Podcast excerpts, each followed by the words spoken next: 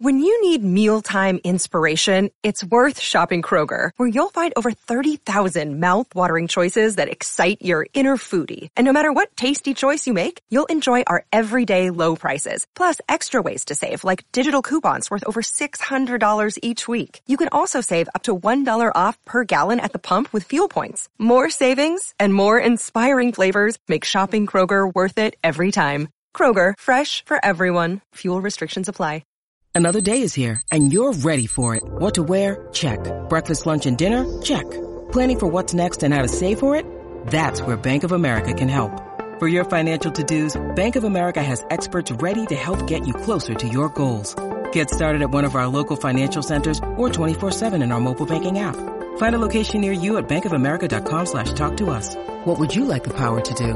Mobile banking requires downloading the app and is only available for select devices. Message and data rates may apply. Bank of America and a member FDIC. Judy was boring. Hello. Then Judy discovered ChumbaCasino.com. It's my little escape. Now Judy's the life of the party. Oh, baby, mama's bringing home the bacon. Whoa, take it easy, Judy. The Chumba life is for everybody. So go to ChumbaCasino.com and play over 100 casino-style games. Join today and play for free for your chance to redeem some serious prizes.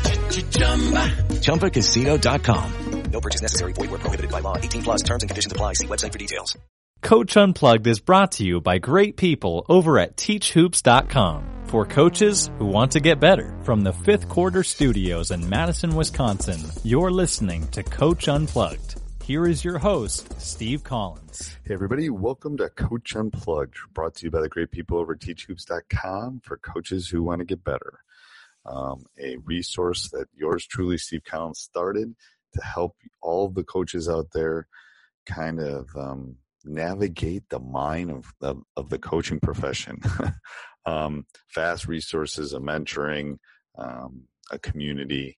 You know, we all have had those parents. We've all had those losing seasons. We've all had the kids that aren't going to work hard.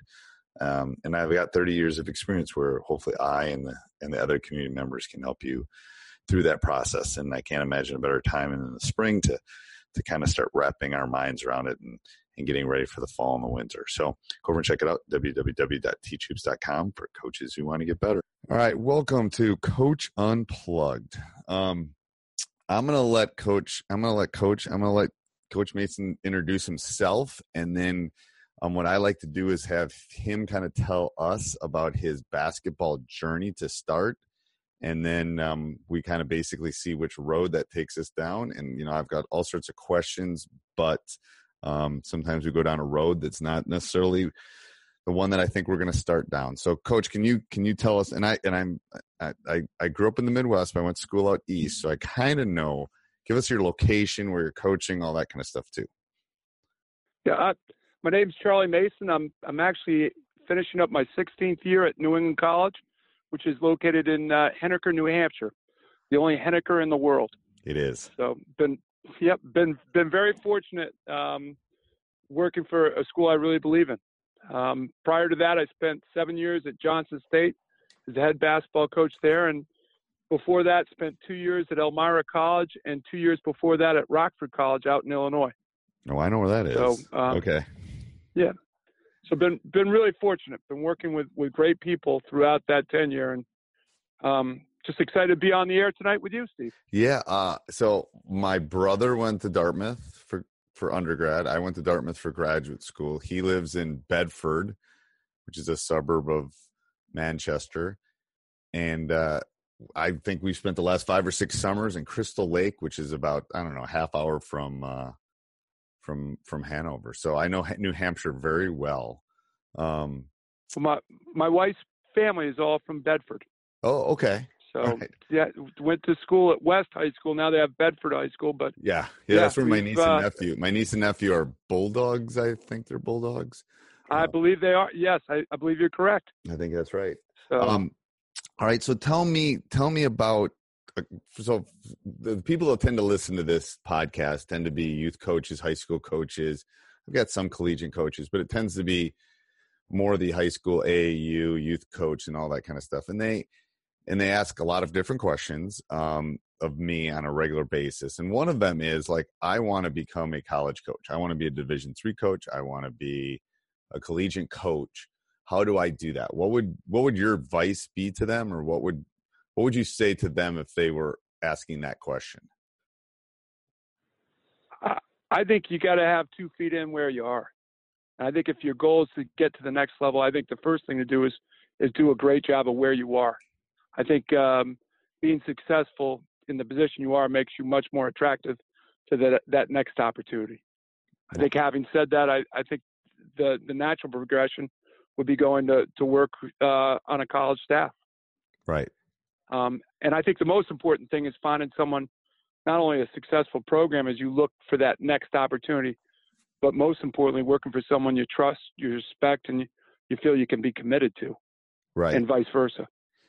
And, and, and have you seen things change in the collegiate level over the last 10 years? Especially at your I level? think every year it changes. And how does it Uh, change? I think every every year, I mean, it, it's just a very competitive field. Right. You, you uh, I, I, my first time as a graduate assistant out at Rockford College, I worked for a gentleman, Coach Tim Buckley, and and Tim was a great influence. I, I'll never forget going up to my first Final Four with him, uh, up to Minneapolis, and he told me walking in the door, we're in a line of probably 2,000 people waiting to get their credentials, saying, you know, this, this is the avenue, this is who you're competing with every time you're looking at that next job. Right. And I think I think those opportunities are much more competitive now than they were in the early 90s when when I had my first opportunity. Right. And I and I and I had a I don't I don't it was like a week ago I was talking to Brendan Suhr, um, who who basically said, you know, he worked for I don't know if he was in the front office of the of the Knicks or something. And he basically said, I got a thousand resumes, you know, over the two and a half years I was working for the Knicks. You know how many people I hired off those resumes? And I go, well, I have no idea. He goes, zero. um, it was about relationships and networking. Um, which is part of getting out and, and doing that. I think that's really important. I would agree. Um, do you Yeah, see? it- It's interesting. I was just going to say it's interesting because when I was was back in the the late 80s, 90s, I was playing. I, I worked. I had a great opportunity. My eighth grade coach had moved up the coaching ladder pretty quickly. He was out working. The, he was the associate head coach out at Marquette. Okay. Kevin, o, uh, excuse me, for Mike Deane and then Kevin O'Neill. Okay. He got me Yep. into working camps. Yep. I think the way things have changed with AAU, I don't know if camps are necessarily the same avenue that they once were. I think the, the hardest, most difficult challenge for a young person or, or an older person getting into the business at college level is figuring out where you find your niche to make make those relationships. Right. Yeah, I, I, I agree. I I'm not sure it's the it used to be the camps for sure. Um, I'm not sure it's the same as it was when you and I were coming up through. I agree. Um, you know, I've thought about make. I, I mean, I've been very successful. We won. I mean, I've coached guys that have played at professional level. We've won tons of games. We- You know, probably one of the, our program over the last 20 years, probably the one of the probably won the most games in the state of Wisconsin, probably over that span. Um, and I've thought about it, but it's like you're right. I think it's got to be that right piece at the right time with that right school um, if you're going to make the jump. Um, and but I tell people, why would I want to move when I got a good a good thing going too? Um, so I think that's interesting. Uh, so you've been there. You had a great season this year. um, we did. It, it, it was a wonderful ride. It was a. It was yeah. And and who did you who did you play in the first round? I, looked it up. but We forgot. played Swarthmore. Okay. Swarthmore went all the way to the Elite Eight. Yeah, yeah, So um, yeah. The and the in the WEAC, our our league is really our the state schools in Wisconsin tend to be really good because we don't have any Division two schools in our state, so that helps keep a lot of those kids around. Um, so talk about the recruiting process because I know you were saying you were recruiting the other day. Talk talk to the people about how that works, especially at your level, rather than you know we're not talking the Villanova Jay Wright calling. Um, you know the Division one big boys have a different level than than you do. Talk about how you do your recruiting. I think it's very similar to what we were describing in terms of of creating opportunities to coach at, at the college level. I think it's all about relationships. That's something we've really been invested. I, I've been really fortunate. We have a um, an athletic director who's been very supportive, and we have a support staff. We have an associate head coach, Malcolm Wynn, who's who's got more experience than I do. was, Right. was a former head college coach, and um, his he's been tremendous. And we've had a, a graduate assistant program um, that we've been very fortunate. We have Jaywan Martin right now in his first year, so we we spend a lot of time on the road, um, Right. going and, and trying to build relationships. Um, in fact, last year our, our, we, we started two freshmen. We we ended up seeing each freshman play last year as seniors in high school. We saw them individually. I, between the two of them, we must have gone 30 times to watch them play. I think that's And a that- lost thing right now. I really do. I mean, I mean, I think that I think the coaches coming to the high school games is I think the shortcut is the summer stuff, and um, I think the relationships can be built when they come out of the locker room and during the high school season. I do. I think. I mean, I see the big boys showing up, the D one guys, but um, you just don't see it like you used to about the college coaches hanging around the high school gyms. You just don't see it. At least in our area, you don't see it like you used to. Again, I you, you alluded to before. I think it's that relationship. I think that's something that's lost in just today's society in general, with the cell phone and the internet and so forth. Yeah. Um, I mean, Steve, we go watch. We go to graduate high school graduations. Right. I went to seven graduations last year alone. Wow. And what's your radius? So- what's your recruiting radius? I- mean, in the past, we've had budgets. students all the. Yeah, I, we've we've been able to go international, but we're not going over to see them play. Right. Um, we've we've had a lot more success in Massachusetts, which is Massachusetts, the New England area. I'd say probably five hours. We we'll we'll be on on the road to make a trip like that. After that, we just we can't make trips that go beyond New York and so forth right. on a, on a on a routine basis. Doesn't mean we we're always looking for the next avenue. Right. Um, and do and again, do we- kids we self recruit themselves? Do they like say, "Hey, I want to come there"? I'm like, in, do you get a lot of that or not? Uh, to some extent, I, I think this year with the success we had, I think we make ourselves much more marketable. Right. Right. I think there's something to be said for, for I mean, even this generation, people want to go somewhere where where they're competitive. Right. And- yeah. I mean, we, we've had a, a great environment this year, and we have a young team. We we, want to take another step. We know we need to bring in some more players to help us um, continue to move forward.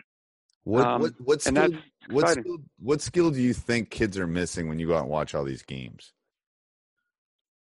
I, I think it's passion.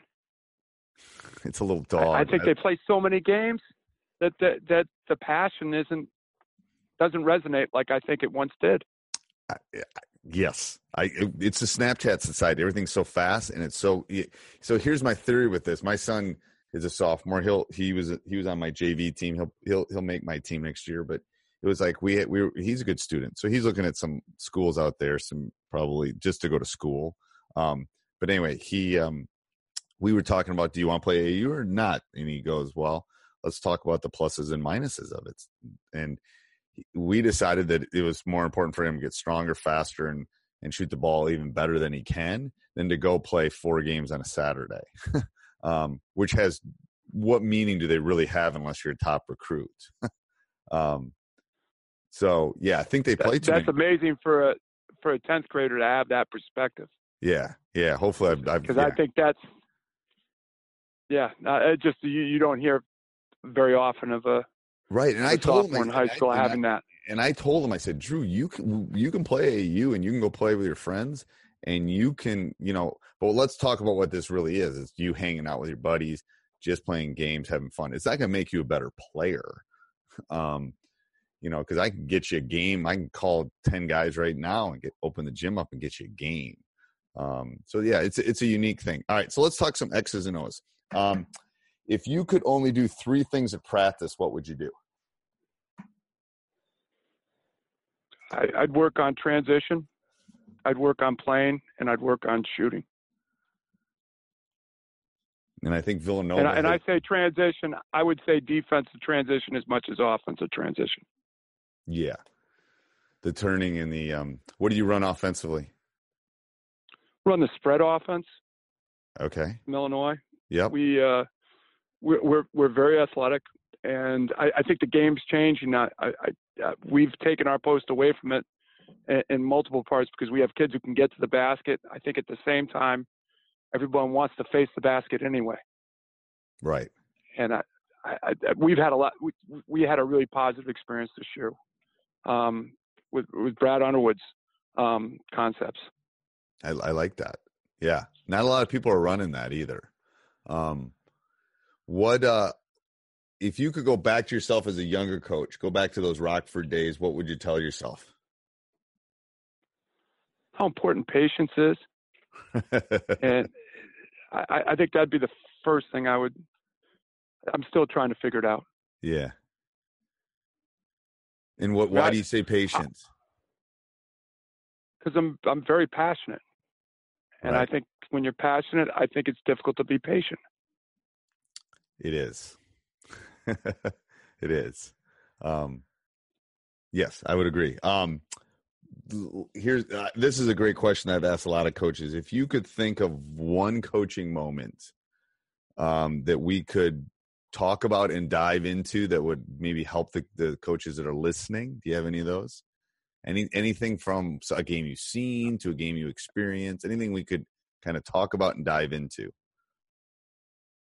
I think the, the the the thing that really resonates about this past year and, and actually the last two years where we've been able to turn things around for us is the importance of the support staff and having Okay. people you can trust and, and, and actually having their input and allowing them to be invested in in the into the program. Right. Yeah, I, I think I think there's something to be said for for different voices, and I think obviously at the college level, there's there's more of a commitment. You have more of a support staff most of the time, from from what I can see, my Right. experiences. But I think their perspective is really helpful.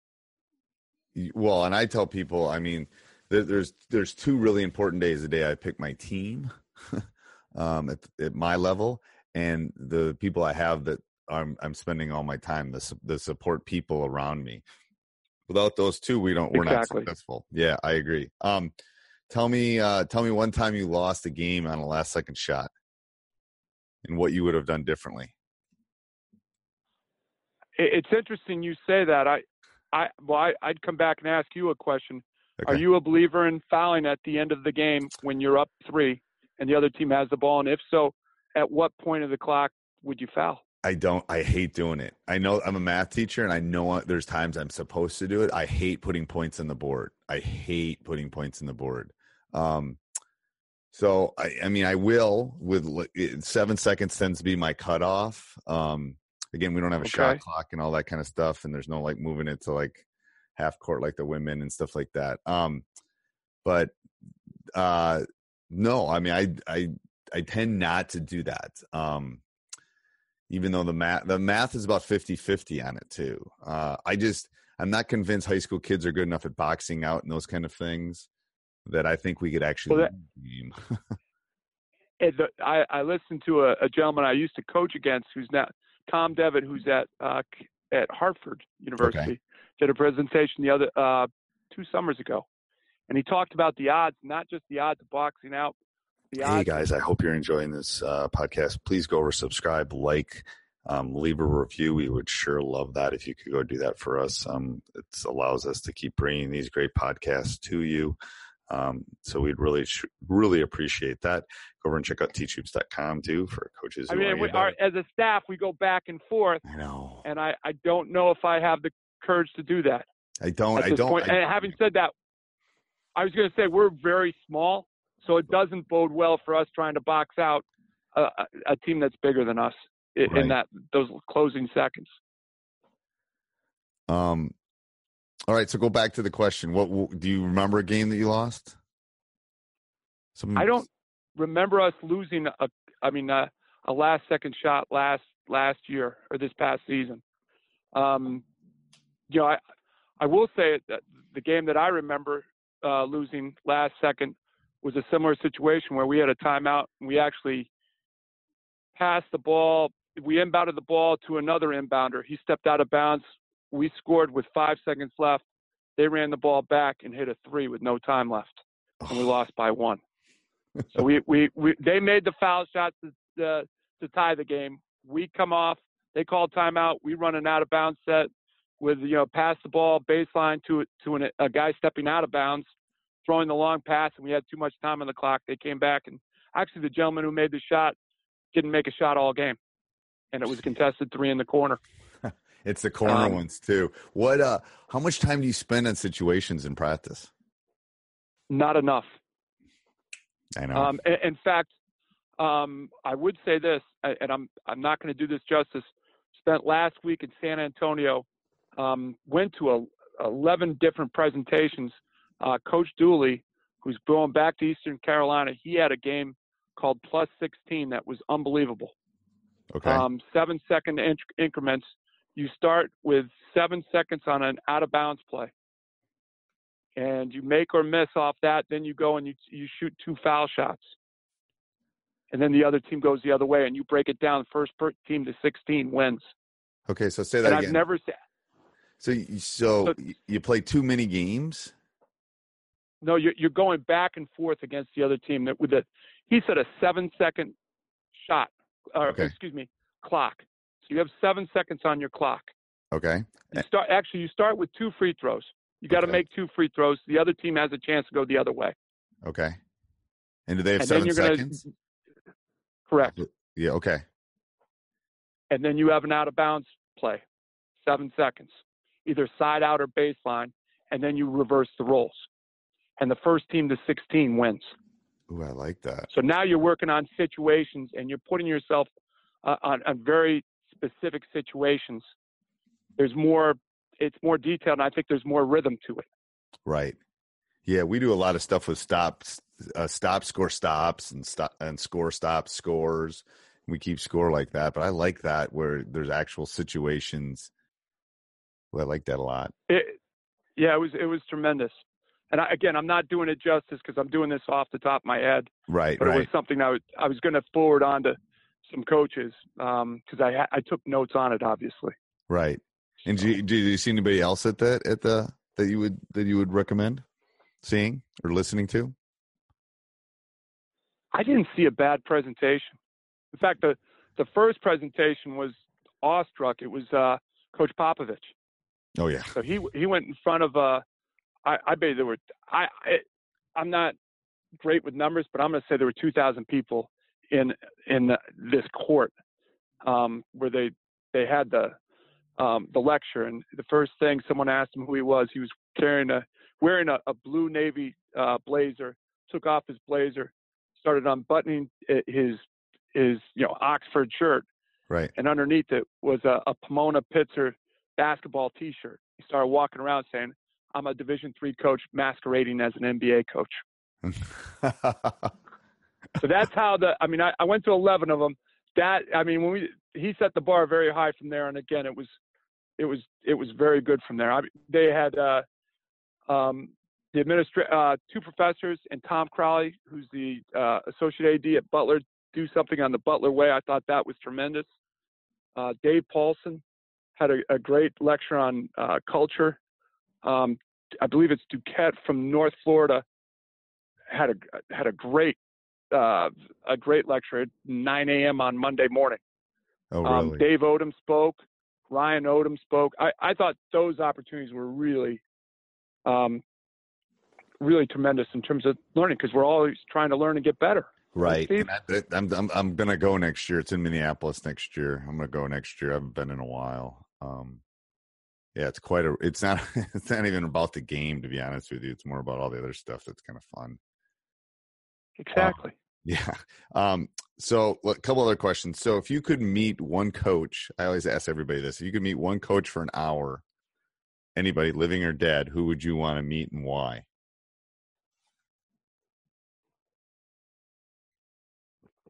I, I, the first name that comes to my mind would be John Wooden, and it wouldn't be because of his success winning all the championships. It's the way he he impacted so many people. Right. Yeah. I, I mean- I, I'm struck by all the his readings, how he always introduced himself as a teacher and not a coach. Right. I, I would think you'd be able to really take an awful lot away from him. I do too. Do you have any superstitions you have?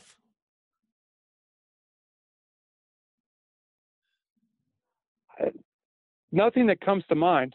I, I, but if something's working, then I'm going to go with it. well, that's a good way to go. You're, you're one of few. Most, most of the coaches go, "Yeah, I do this, and I have this sports coach." That's good. I I used to have them, and then I don't know, I got tired of them or something. Um, what do you think the biggest change for the game has been over the last 15 years? I think working with the players. And what do you mean by I, that? I think being, I, I I think it's a different generation. I think people change, and I think you know trying trying to build those relationships where they they believe in you and they know you're you're invested in them. And do you think why do you think that's happened? Why do you? I mean, I, I can see, I can see, I can see our father saying the same thing about the previous generation. What do you think has occurred? Absolutely. So, so what do you think's happened to cause that in the game of basketball? I think it's bigger than basketball. I think you see it in society itself. I think our ability to communicate with each other. You were talking before about you know your son's decision with AAU and and doing pickup. I, um, you know, my my wife tells me all the time. She she was a college coach for 20 years. You know, when we were growing up, we would go out in the backyard and figure out how to organize games, and we would we would figure it out. In this Right. day and age, that doesn't happen unless the adults are making phone calls and we have jerseys and we're we're in an air conditioned gym. Right. So that initiative and I, I think that ability to interact with each other, I don't think it's the same. For all the things we've gotten better at, I think that's something that's suffered in the process. I, I, I yes, I tell people that I'm not a basketball coach. I tell them I'm a teacher, I'm a psychologist, I'm a social worker, I'm a I'm a cook sometimes. I'm a you know you name it. Um, and I don't remember my coach doing that when I was growing up. He was like, "Here we go. This is what we're doing." And um, but I also think I have a stronger relationship with my players because of that too. Uh, so yeah, I do. I think it's a, it's an entirely different generation. Um, but I think especially with you know the, the collegiate boys or the or the high school boys, it's like if you if they buy in, they're in. um, Absolutely. yeah. Um, if you But could I, I, I don't know how they they buy in when they don't feel that they believe. You know, uh, before you can show them what you know, you got to show them that you care about them. right. Well, that, I've I told, they, I've- they, they got to feel that investment. Yep. I've told I've told people that I I mean I'm not sure X's and O's are always my strength, but I think I convince them to to go to battle with me. Um, and that's half of it, to be honest with you. That they, you know, I tell them that this is the time of year I'm building relationships from now until next season, until the beginning of the season is when I'm building the relationship, so that I have things deposited in the bank. So when I need to pull them out during the season and things are a little bit harder, and they're having that truth conversation with me, um, it's a lot easier to do that and there's more respect there um, if i'm not building the relationship now it's like i can't pull i, I don't have anything to pull from to be honest with you uh, Isn't that leadership?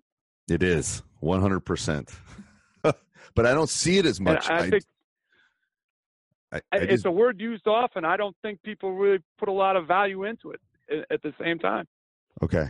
Yeah i mean i agree. I don't i, I just don't see it. Um, so uh, let me see. All right let's do let's do our rapid fires because i know you're you're busy. Let's do our so i'm going to ask you a question and you get one answer okay All right.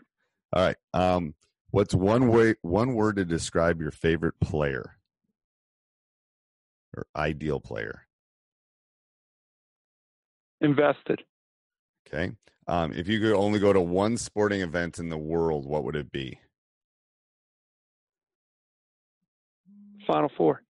Okay. Um, what's your favorite basketball? What I mean by that is your actual name of the basketball. What's your what what ball do you use or what's your favorite basketball? Wilson. Okay. Um, do you have one for your this side note? Do you have one for your league that you have to use? We're changing leagues. Oh, I'm you gonna have to get back. Yeah, we're actually changing leagues this coming year. We're going Okay, from who- the North Atlantic Conference to the NEC. Oh, really? Yep. So that who's tell everybody who's in the neck. The neck, in- the NEC would include Southern Vermont, Becker, Lesley, Mitchell. Eastern Naz is joining us. Uh, Dean is already in there. Elms. I think that's it. And what happens? What happened to the league that you're in? You're just leaving, or things are changing, or how's that? How did that happen? Come about?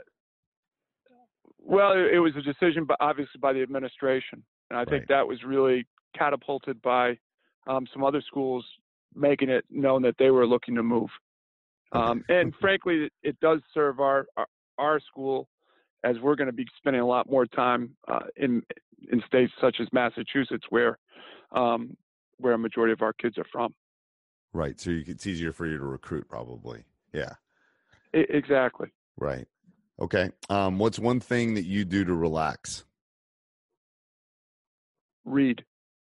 Okay. Um, what's your favorite pregame meal? One that I don't have to cook. I'm telling you, Brendan Suhr wins this one. He said free. That was the best answer I've heard so far. There you go.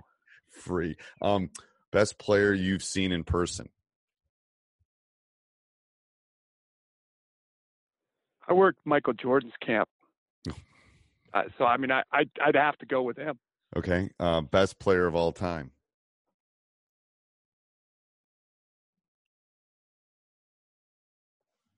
I'd go again with Michael Jordan. He's winning. I mean, you're about the 30th person I've asked that question to, and he's winning. Well, not even close. One thing that helped you become a better coach. The people I've surrounded myself with, I've been fortunate enough to be around. One thing you change about the game.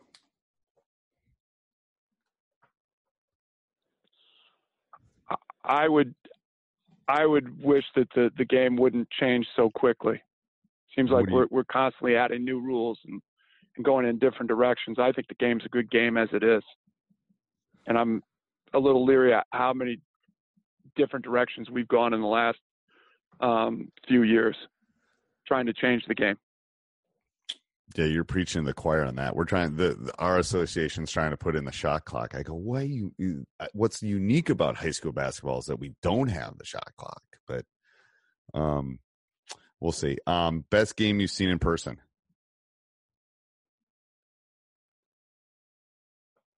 I'm going to say our championship game this year.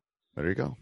That's I picked my 2011 state championship game. That's what I pick. Um, one word we won in triple overtime. One word to describe your coaching style.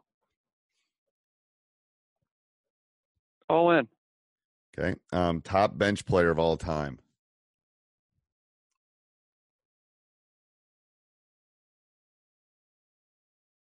I- For that I coached, Anybody Steve? doesn't matter. I go. Uh, I gotta think for the. I'm the name is escaping. Is it Bobby Jones? Played for the Sixers. Yep, yep. Oh, I liked Bobby Jones. Yeah, yeah. What, Yeah, what I was a big Sixer fan growing up. Played for the Lakers. Um, what was his name? Uh, oh, I forgot his The name. Lakers played with the goggles.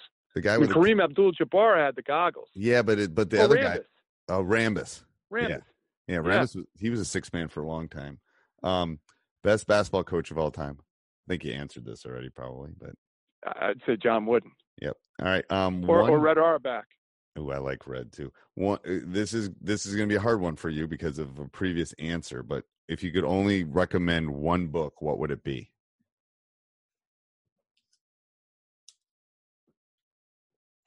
I'm a huge Jon Gordon fan, so I'd say any book he's written, Okay.